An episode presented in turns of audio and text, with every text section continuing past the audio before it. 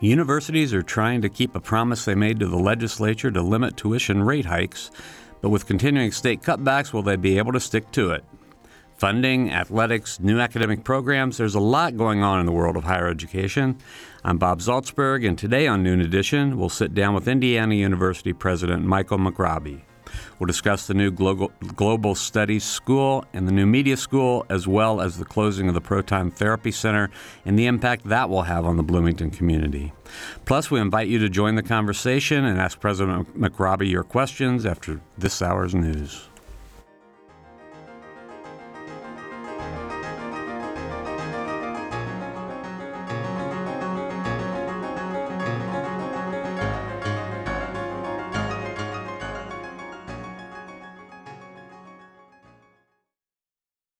Production support comes from Smithville Communications, serving southern Indiana with fiber gigabit internet and digital IPTV. More information at smithville.net.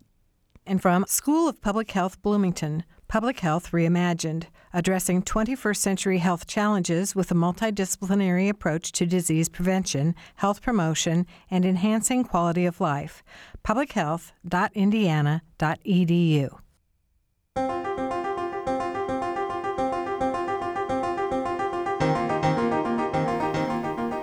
Welcome to Noon Edition. I'm Bob Zaltsberg, editor of the Herald Times, along with co host Sarah Whitmire, the news bureau chief of WFIU and WTIU, and we will spend our hour today with Indiana University President Michael McRobbie.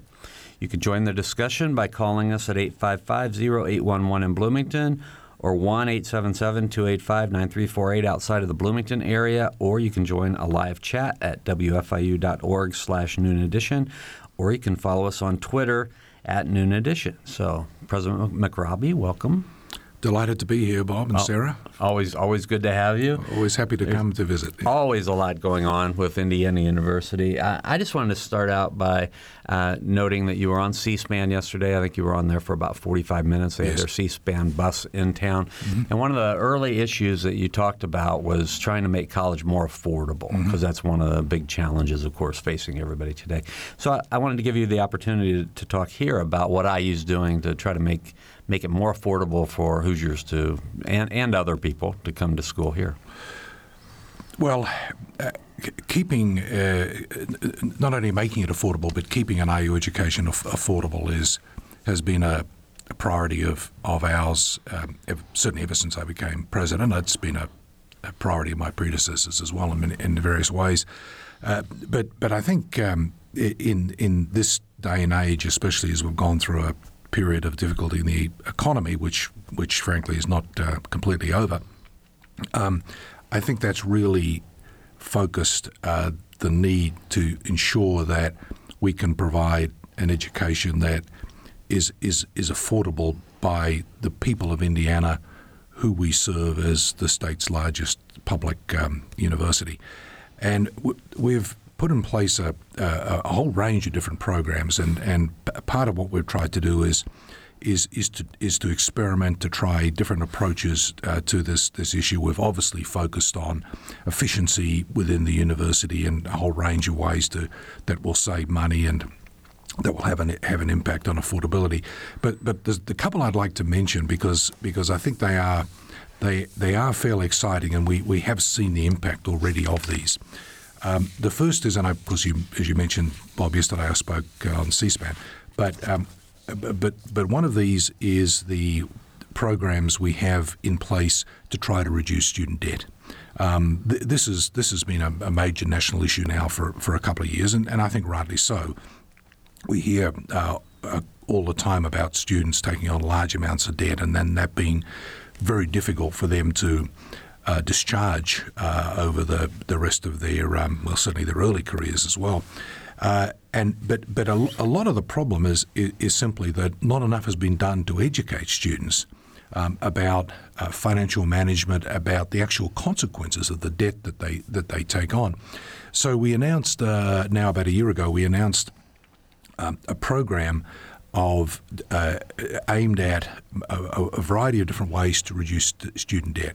Um, a, a, compulsory module on f- uh, financial literacy and uh, personal financial management for all incoming freshmen right across the university or campuses. Courses for credit in, um, in, in in personal fiscal management, going going into certain matters in more detail, budgeting and so on as well. S- relatively simple things like like actually giving students statements of of their debt and and and then what the likely um, amounts are going to be that that that they'll have to pay to pay this off and over what kind of period to really give them a sense of what they're taking on when they when they take on debt. It's it's almost in some cases been too easy. It's been like just uh, getting a credit card in the mail and going out and starting to spend money, and before you know it, you've you know racked up five thousand bucks or something, and uh, and and then it, it, at interest rates it gets difficult to pay off. So so all of that collectively um, has has had an enormous impact. And we announced um, now a few uh, months ago that uh, last year that, that we saw a, a reduction of 11% in the amount of um, student uh, or student loans that students had, had taken out, which totaled about uh, $31 million across the institution. And and this is this obviously is, is going to continue these programs and and other uh, other ways in which we'll expand on, enhance, and so on these various programs. But but in reflecting on that, and I, again I mentioned this yesterday, but in reflecting on that, you, you think about the fact that there are 4,600 universities in this country, um, and what we did was was relatively straightforward to do. Um, uh, all credit to the people who put it in place, all credit to those who are, are executing on it, but was relatively straightforward. So, so other institutions should follow, should be able to follow suit. Now, we're a big institution, but there are others that are bigger.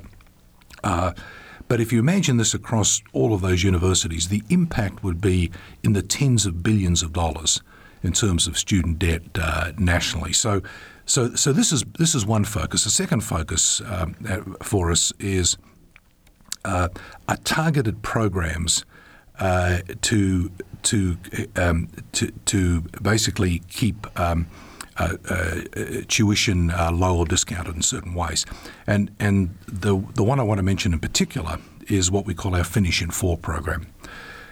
There, the, the, the basic idea is that if a student is in good academic standing after after two years, uh, then um, they will uh, basically have their tuition frozen for the next two years if they can graduate uh, in those in those two years. So it's an it's an incentive to to graduate um, on time, uh, and this this is going to affect um, somewhere we estimate in the vicinity of eight thousand students this this year, uh, and and th- this this clearly is. A, a way not, of not just having a, a blanket across the board um, reduction or freezing of tuition or something, but something that's actually targeted on students and, and and, and gives them some skin in the game. So so they have to they have to continue to work hard. I mean, if they don't finish in four years, then then they uh, will pay the normal tuition after that. Uh, and um, this seems to have been w- welcomed, and uh, we're in the uh, that that's now started, and we're going to start to see the the impact of that. Now, they're just two programs, but both are sort of innovative. Both are, are really focused on how to how to really engage the students themselves in in ways that'll both help them graduate more quickly, and if you graduate more quickly, you take on less debt, and and ways in which they themselves can get better control over the amount of debt that they take on. And I know that's something that the legislature was certainly focused on, keeping tuition rate increases low. Um, so tied to that, though, is the university funding provided by the state. And I'm curious so we know Governor Pence cut what had been given to universities by 2% last year. Recently, about a month ago, announced another 2% reduction. So, I guess my first question related to that is Did that come as a surprise? Were you expecting the possibility that that money might be taken back? Uh, yes, it did come as a, a surprise, and uh, we, we uh, um, regret that uh, it was necessary to do that, but um, we, we also understand the, the, the, fiscal situation in the in the state. But but I I think um, uh, it, is important to note that uh, at a meeting of the state budget committee a few weeks ago, the state budget director committed to restoring that second two percent if the state hits its revenue targets uh, this year. And so far, I think things are looking reasonably reasonably positive uh, for that. And we we are hoping that um, and have had obviously had discussions or continue to have discussions that that uh, that it may be possible to do that for the first two percent, or find it may be possible to find some other way in which some of that may able, may may be able to be restored. Um, we obviously uh, have taken um, the the appropriate measures internally to to deal with.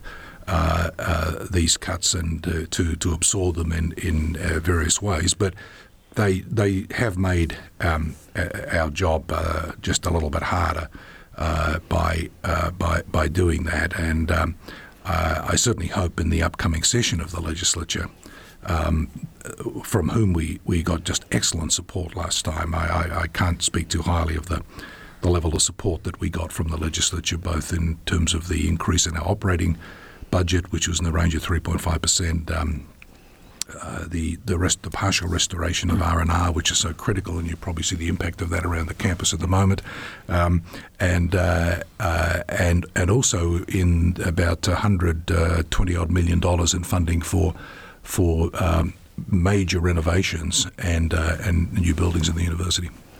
It seems like this is more isolated to the governor, though, um, and, and, maybe not the legislature so much. Well, he does have the authority to do this, um, and, uh, and, and I think though that um, uh, the uh, the state budget committee, which is a committee that combines both the legislature and the and the governor's um, office, uh, at, at the hearing, Sarah, that I referred to before, have already indicated that, um, that as I said, if, if revenue, state revenue uh, mm-hmm. figures are hit, uh, then um, then the, the, the first amount, sorry, the second cut will be will be restored. Right. And that I regarded as being a very positive step, and I'm grateful to all those who were involved in agreeing to that as well. Mm-hmm. Our guest today is Indiana University President Michael McRobbie. If you want to join the conversation, 855-0811 in Bloomington or 1-877-285-9348 outside of the Bloomington area, or you can join the live chat at wfiu.org slash noon edition or follow us on Twitter.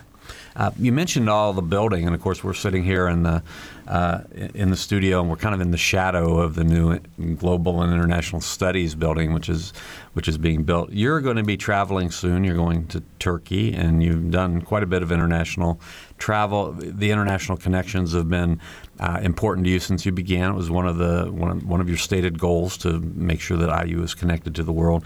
And you know, I just wanted to to ask you to sort of update those goals in terms of, or not those goals, but update that goal in terms of the the fact that the world is, you know, there are all sorts of problem spots and trouble spots, and IU has, you know, had a lot of uh, contact with Ukraine, for instance, in the past.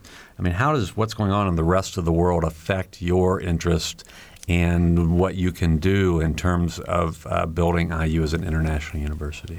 Well, that's uh, that's a, a, great question, Bob, in the in the sense that I think it it it uh, really underscores um, the importance of what we're doing in in this area. Um, uh, I I I would say that um, that there is probably uh, nothing more important as part of the education of uh, students at Indiana University than the, um, the, the, the international engagement uh, aspect of, of their education that that um, ideally it, it, that they can get by by um, studying abroad. Uh, I think this may be a t- touch controversial to say this, but I think that there have been um, uh, a, a, number of uh, um, uh, international uh, problems and issues that, that the United States has got itself into that that maybe w- wouldn't have happened had uh, there been people with a deeper understanding of the countries that were uh, that, that, were involved there. I mean, this is a widely spread, um, widely heard uh, uh comment about uh, our engagement in Iraq, for example, as well. Um, and I, I, there, there, actually are. Um, no really major centres for international studies across the board, undergraduate, masters, PhD level um, in the in the Midwest.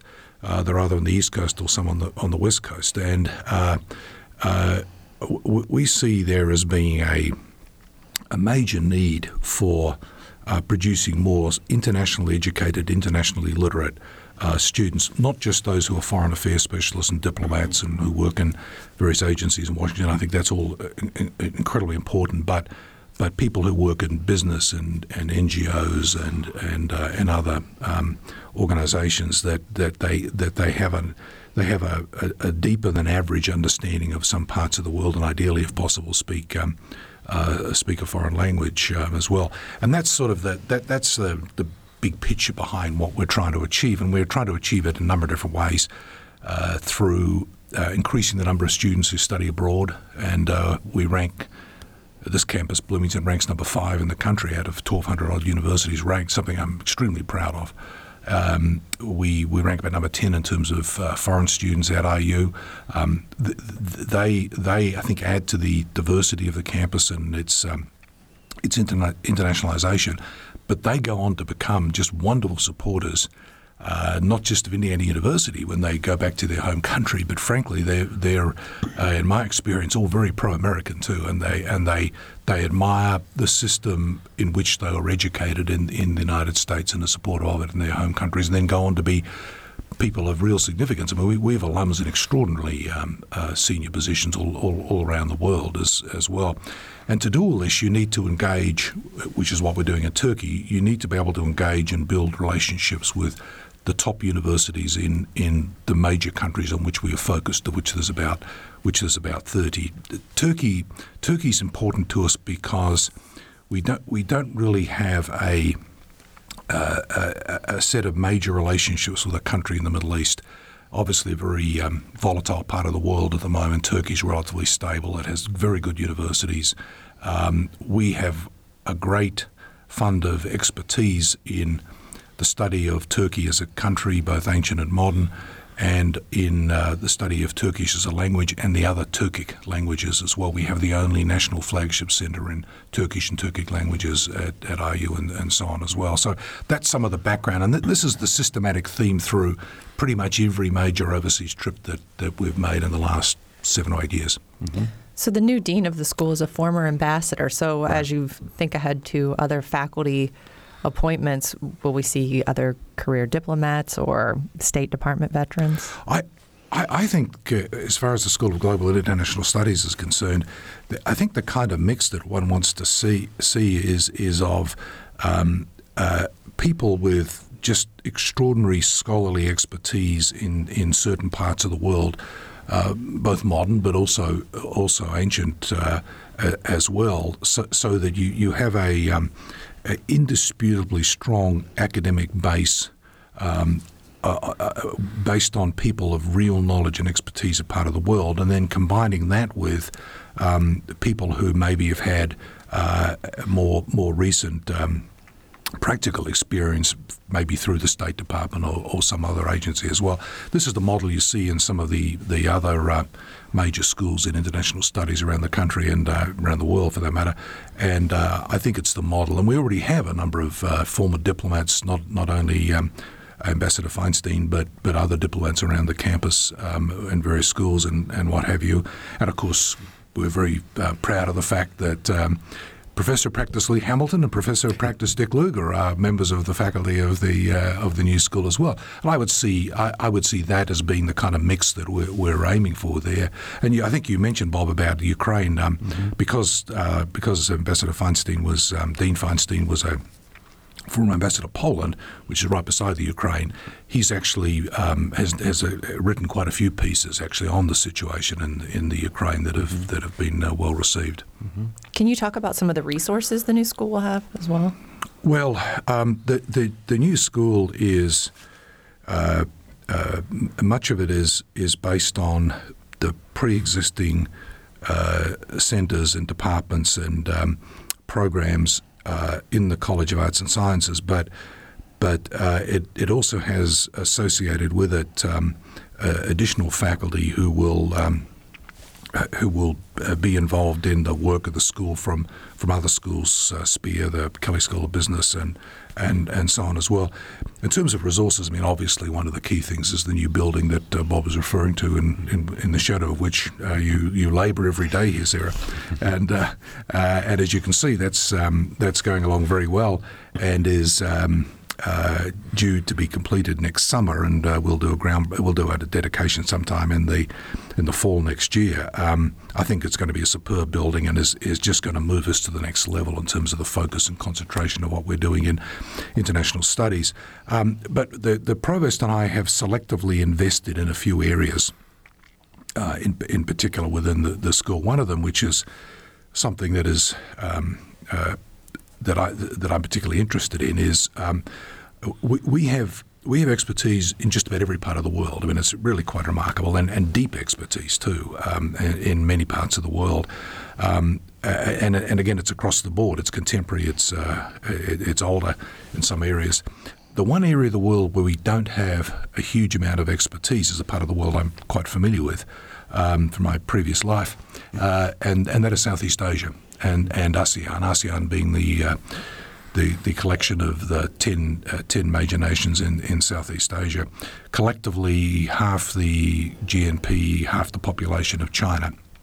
Uh, many of the countries there being very pro pro American and and uh, uh, like Vietnam, uh, ironically, where I just was um, last year, uh, sorry, early this year, and and so on. And um, uh, I, I, one of the things we we want to do is build up our um, our expertise in the in the um, uh, the study of of con- uh, contemporary Southeast Asia and the ASEAN, ASEAN countries, but also of um, the, some of the languages of, of that part of um, of the world. So that's that's a process that's underway at the moment. I believe that the dean's in the process of trying to identify a person to take on the role as director of that, that new centre in that in that area.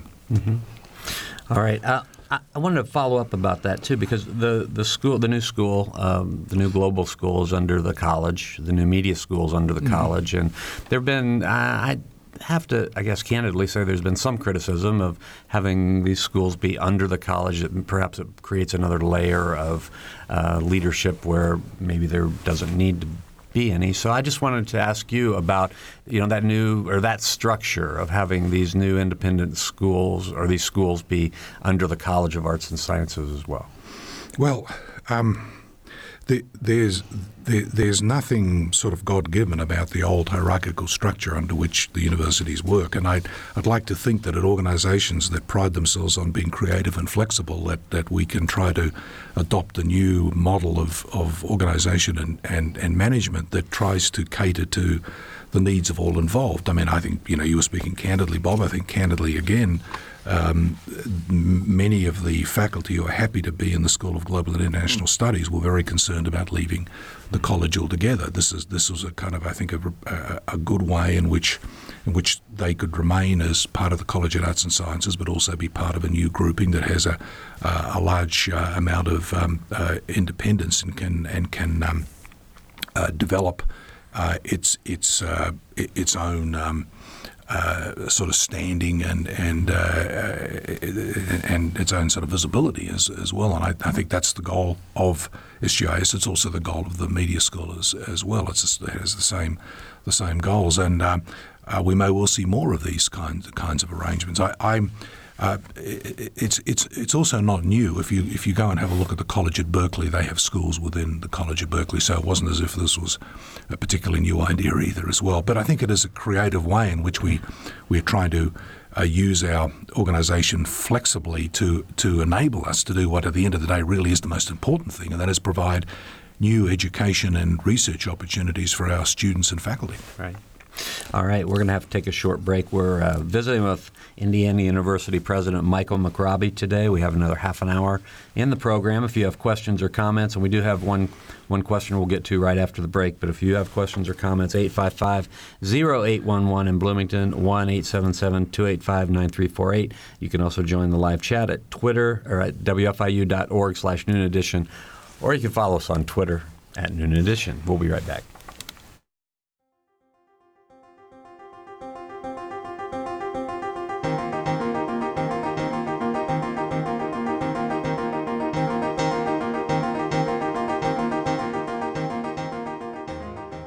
This is Noon Edition on WFIU. Production support comes from Smithville. Information at smithville.net. And IU School of Public Health Bloomington. Online at publichealth.indiana.edu. WFIU News covers South Central Indiana and the state each day. You can read news throughout the day as it's posted on our website at WFIU.org. And you can pick up a digest of all the top stories. It's like a newspaper delivered to your inbox each afternoon.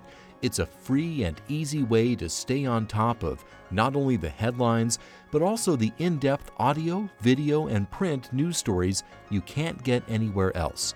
Subscribe right now at wfiu.org/news.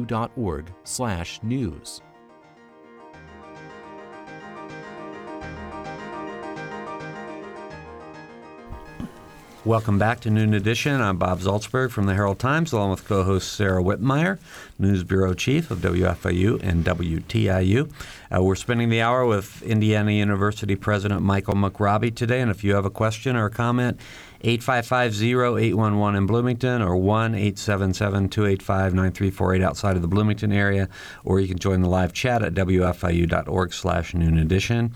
You could also uh, contact us through Twitter at noon edition. So we have a, a comment uh, from Twitter, actually. Uh, Jack on Twitter says, or asks, what are your thoughts on the future of tenure in higher education?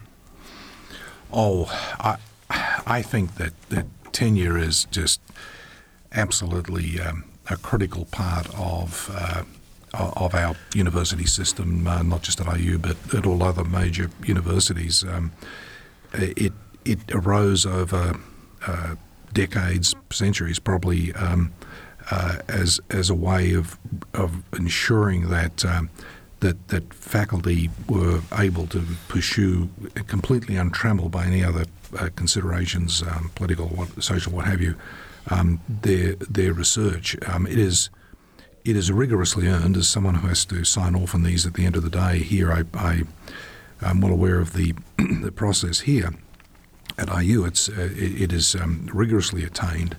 Um, it's a, a, a, system that goes through about eight different. Uh, s- uh, substantial steps before the final recommendation comes to me, and that goes to the board of trustees. And um, uh, and and it, it, it is um, it, it is something that has various checks and balances in it in terms of um, ensuring that uh, that people who are just not going to um, make the grade when it comes to getting tenure um, are advised of that at an earlier stage and can move on to something else. Um, I think the one thing I would add, Bob, is that is there has been some interest in uh, looking at our a process of post tenure review. And this is something that the, the, faculty councils have picked up and are, and are looking at at the moment. Uh, um, some other universities in the state, uh, Ball State has um, has started to uh, have a look at its post tenure review uh, process as well. And um, through our faculty councils, this is going to be uh, looked at um, at uh, at IU too. But but it is just a just a fundamental part of, of, of being a being a university.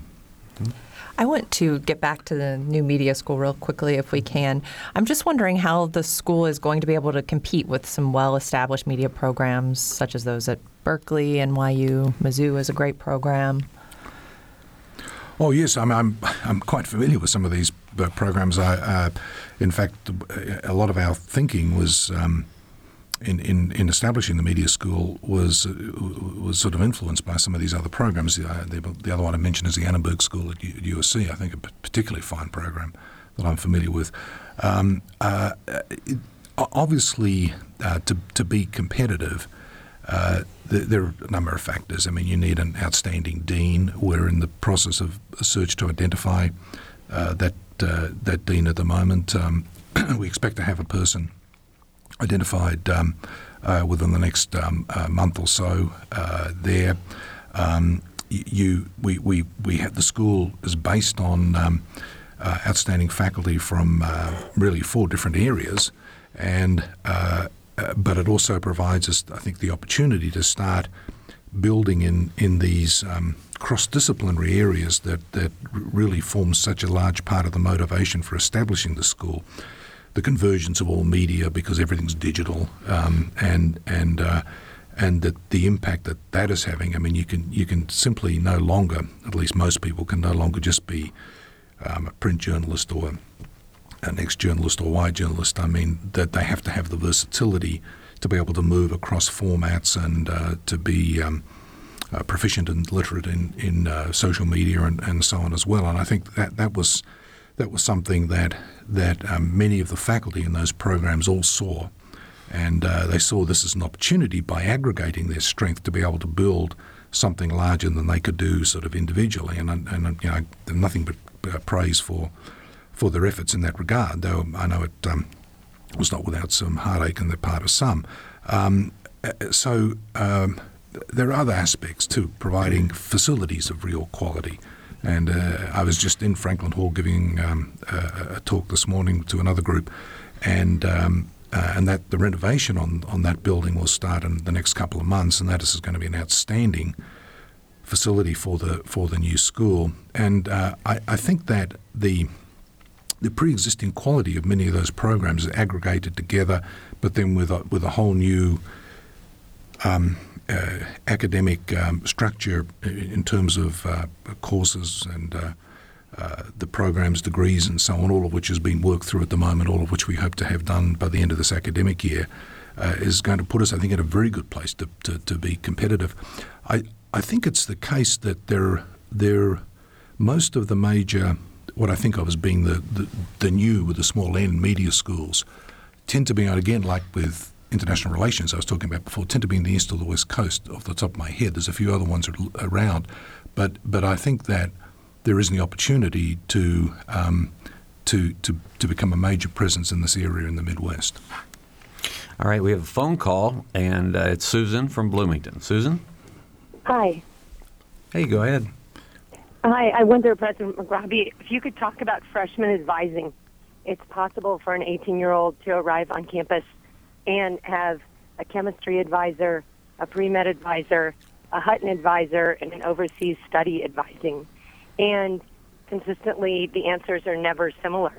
So for an 18-year-old, it can be really difficult, and uh, big decisions being made, getting advice, different advice from four different people, expensive decisions in terms of time and money.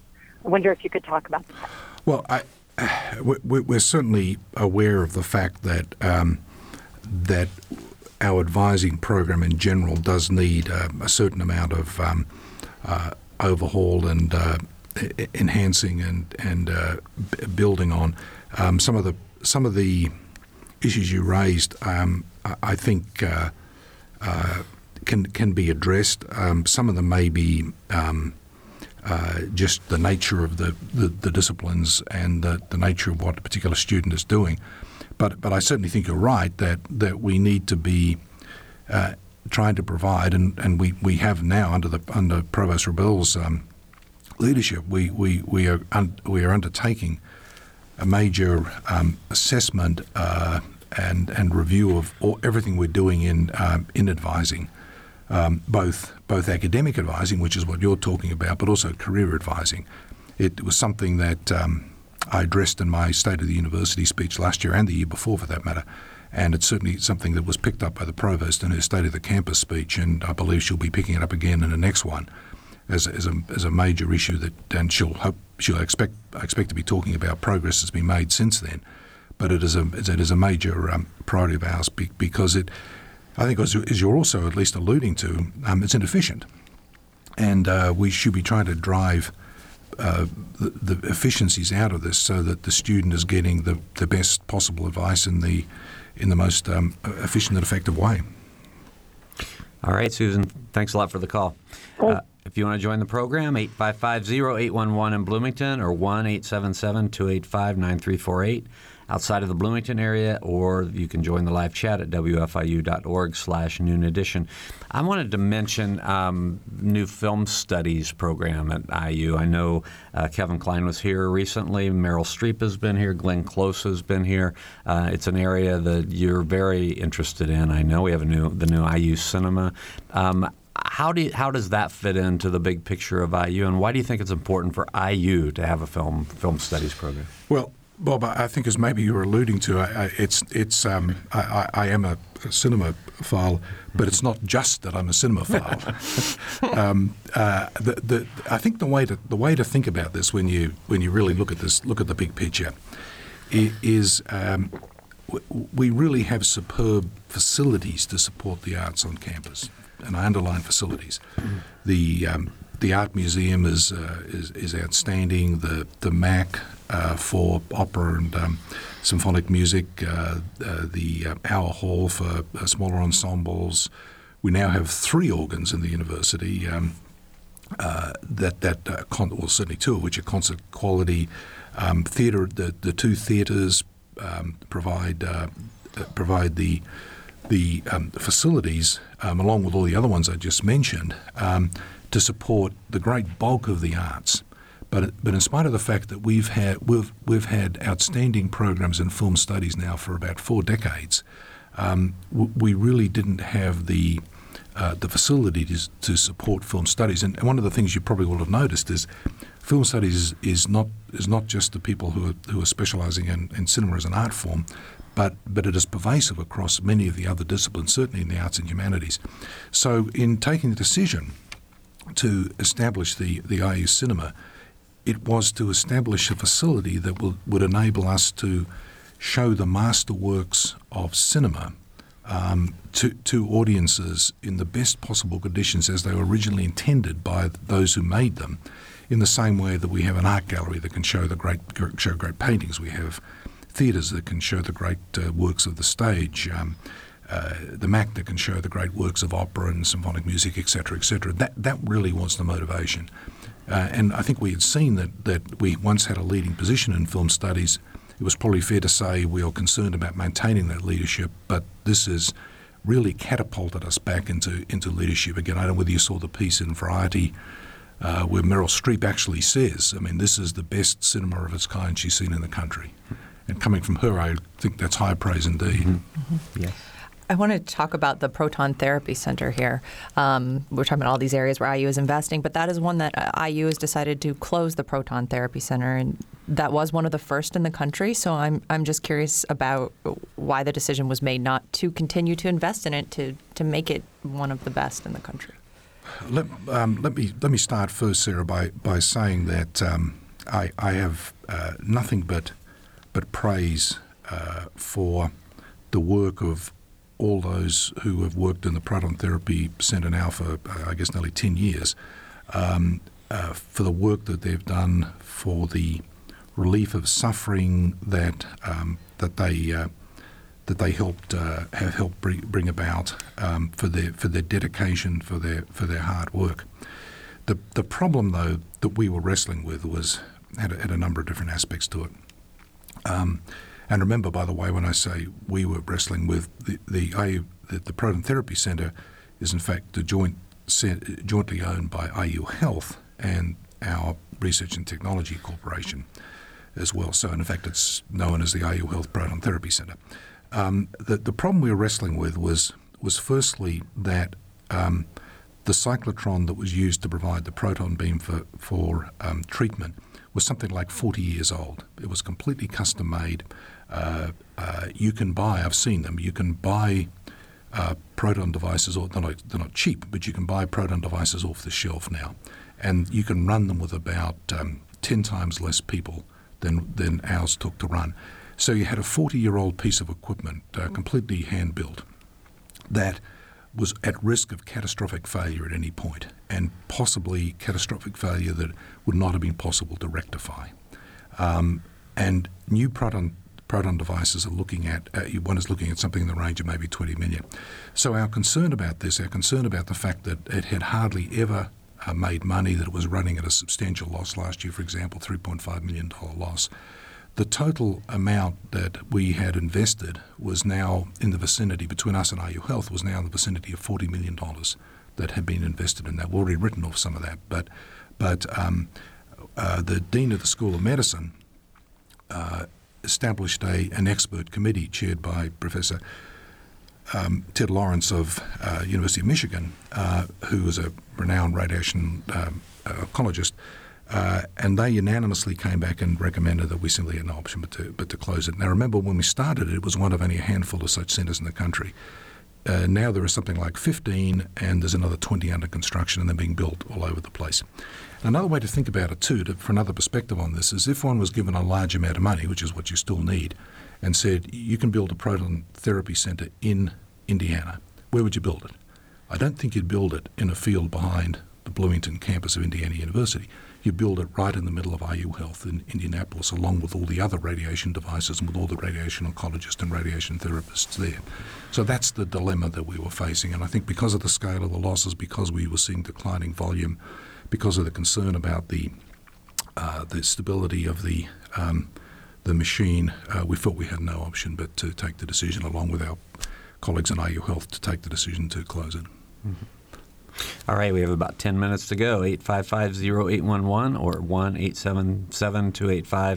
1-877-285-9348, or you can join the live chat at wfiu.org slash noon edition. Um, I wanted to ask you about some news in recent weeks about some potential changes at uh, the Fort Wayne campus, IPFW. Um, I know Purdue has been basically like as IU is the managing partner, I guess, for lack of a better term. You can tell me what the term is at IUPUI.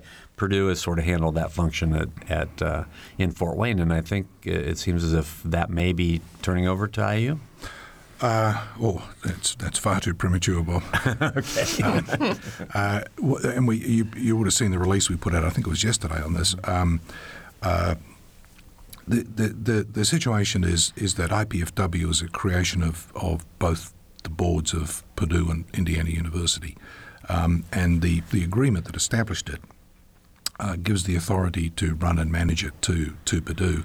A bit like IUPUI, though, though much more so, um, there are multiple IU, IU programs up there, which means that when you get a degree in certain areas up there, business and others, that's actually a an IU degree. In other areas, it's it's a Purdue degree and so on as well based on uh, the report that uh, that came out a few, um, well, about a month ago now, um, uh, there, there, was a recommendation that uh, the the management of, of the campus be uh, be be looked at uh, and possibly um, moved to us. Um, the, the, the, to do this, this would be a massive step. And so, what President Daniels and I agreed was that we would each establish, we sorry, we would each um, nominate a person who um, would would begin negotiations between our two institutions, um, looking at all the issues that this would involve. And I, have um, I've identified um, Vice President Mike Sample, the Vice President for uh, Public Affairs and Government Relations. He's identified uh, uh, Vice President Julie Griffith, uh, Mike's equivalent, and uh, the two of them will, in the next few weeks, um, begin discussions. But when you think about it, um, to, we, we have nothing to do with the management of Fort Wayne. So to, to even even um, assess the, uh, the the feasibility of, of a step like that, we have to understand the, the finances, the, the, the structure of the institution, what its uh, commitments are, uh, what the impact of all that would be on us, and you know, et cetera, et cetera. I mean, there's a significant amount of work that has to be done to even to, to even see whether this makes um, makes any sense or not. And and Mike and Julie are going to start that process soon. Okay, so that's going to be a long time uh, project. I don't see this. I don't see it being possible for anything to happen here quickly, even if uh, that, that, that turned out to be the direction to go in. But I think at the moment uh, it's it's it's all a complete unknown. Mm-hmm. Okay. Uh, but we have to start somewhere, so Mike and Julie will start that process. All right, thank you. I want to ask about the Student Athlete Bill of Rights. This summer, IU became the first one to institute something like this. It includes tutoring, health services, um, a whole a whole range of things. Um, one thing that's not mentioned is compensation. So I, I, I, guess my question is, does it sort of def- defer the issue of whether we should be paying these students? Well, I, I think um, we, have we've, we've made it clear that that uh, um, we're we're committed to the the amateur model of intercollegiate athletics, and through the um, Student Athlete Bill of Rights, um, what what we've endeavoured to do is to um, considerably expand all the ways in which we support student athletes. Um, one of these is to cover the full cost of, of their attendance so that uh, they're not and this is particularly important for students from low income backgrounds, so that uh, they're not out of pocket for a penny uh, in, in, in, terms of the scholarships they get at, uh, at IU will cover the full costs. I think another step, and I, and I just cannot stress enough, I think the importance of this is that scholarships will be full full four year scholarships. So a student um, a student no longer has to worry about losing his or her scholarship if they don't um, uh, if, if, they have uh, uh, if they get cut from the team for performance problems because they're not you know, running as fast or performing as well on whatever the in the particular sport that they play, and so on. That that that they can be gar- they can be guaranteed a scholarship and they can focus on their their work without being worried about where the next dollar is coming from, so to speak. But but in in particular.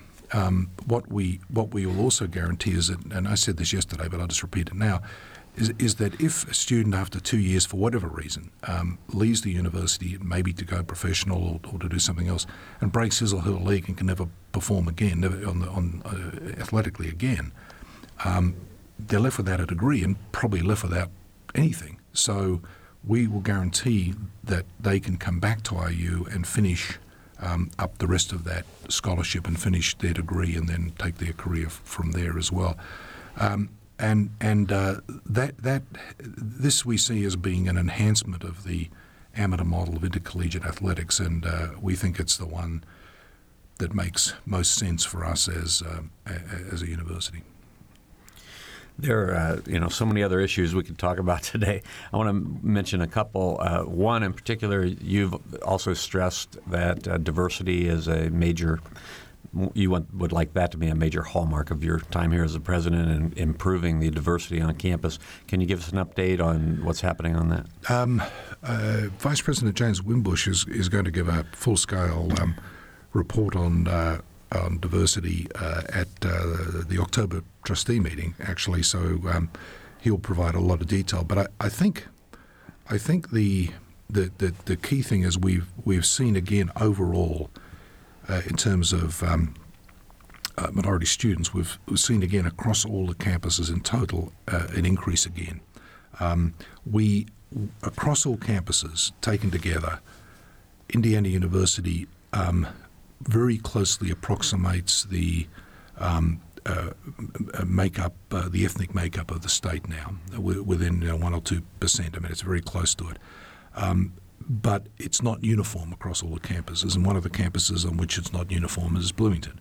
Um, now we have seen an improvement this year, and I, I must give enormous credit to um, to Vice President Wimbush. He's he's done an outstanding uh, job, um, uh, brought kind of renewed uh, vigor and energy to to this position, and um, along with his his colleagues, um, uh, new colleagues he's he's appointed there. Um, so I think we've I think we've um, made progress. I think overall as a university we've made a lot of progress, but the place that that we simply have more work to do is is here in Bloomington. But but we have made we have at least made some more progress. I'm hoping to see that uh, if if we can continue this progress that. Uh, that this campus will start to more closely approximate the ethnic uh, uh makeup of the state by the bicentennial.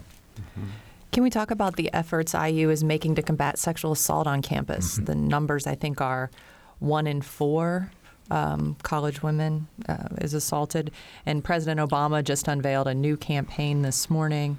And I know IU has launched some things this year as well. But those numbers have stayed consistent, I think, since the 80s.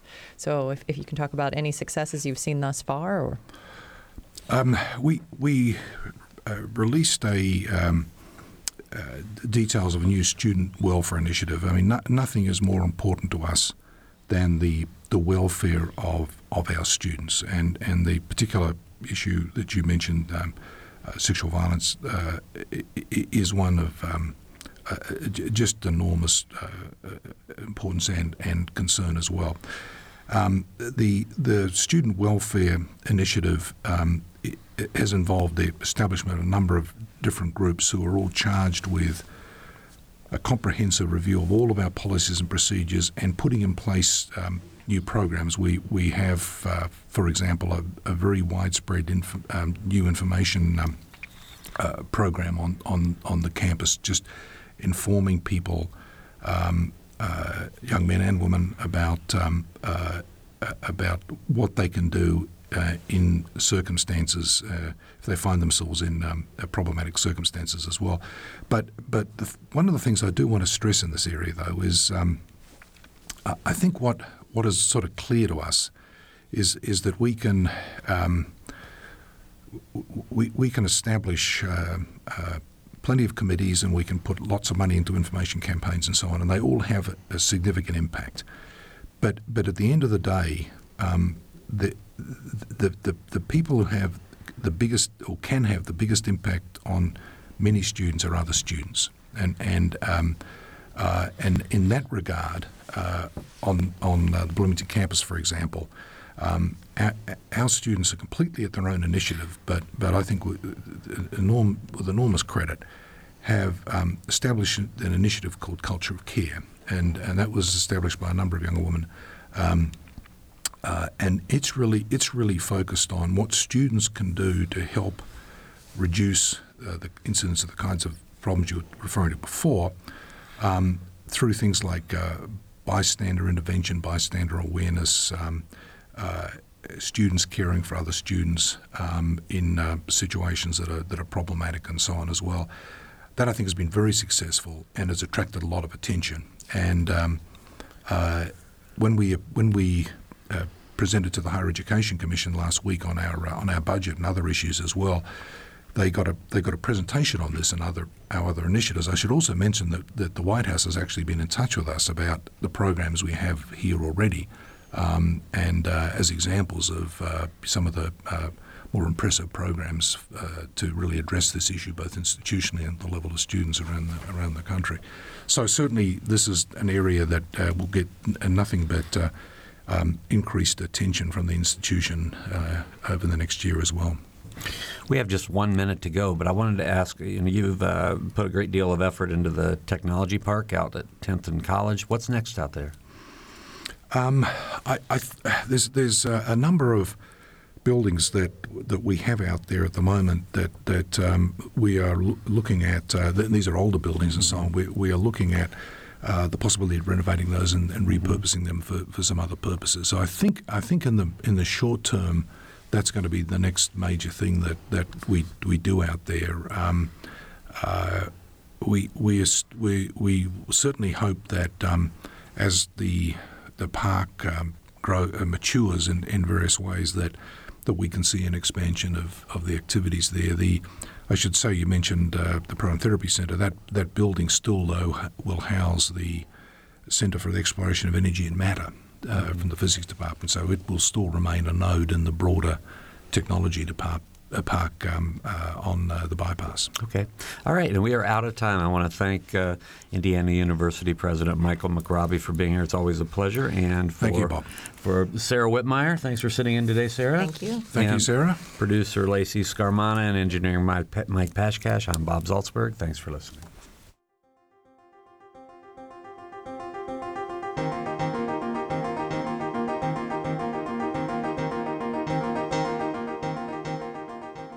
Noon Edition is a production of WFIU and the Herald Times. A podcast of this and other WFIU programs is available at WFIU.org. Production support comes from Smithville Communications, serving southern Indiana with fiber gigabit internet and digital IPTV. More information at smithville.net. And from School of Public Health Bloomington, Public Health Reimagined addressing 21st century health challenges with a multidisciplinary approach to disease prevention, health promotion, and enhancing quality of life. publichealth.indiana.edu.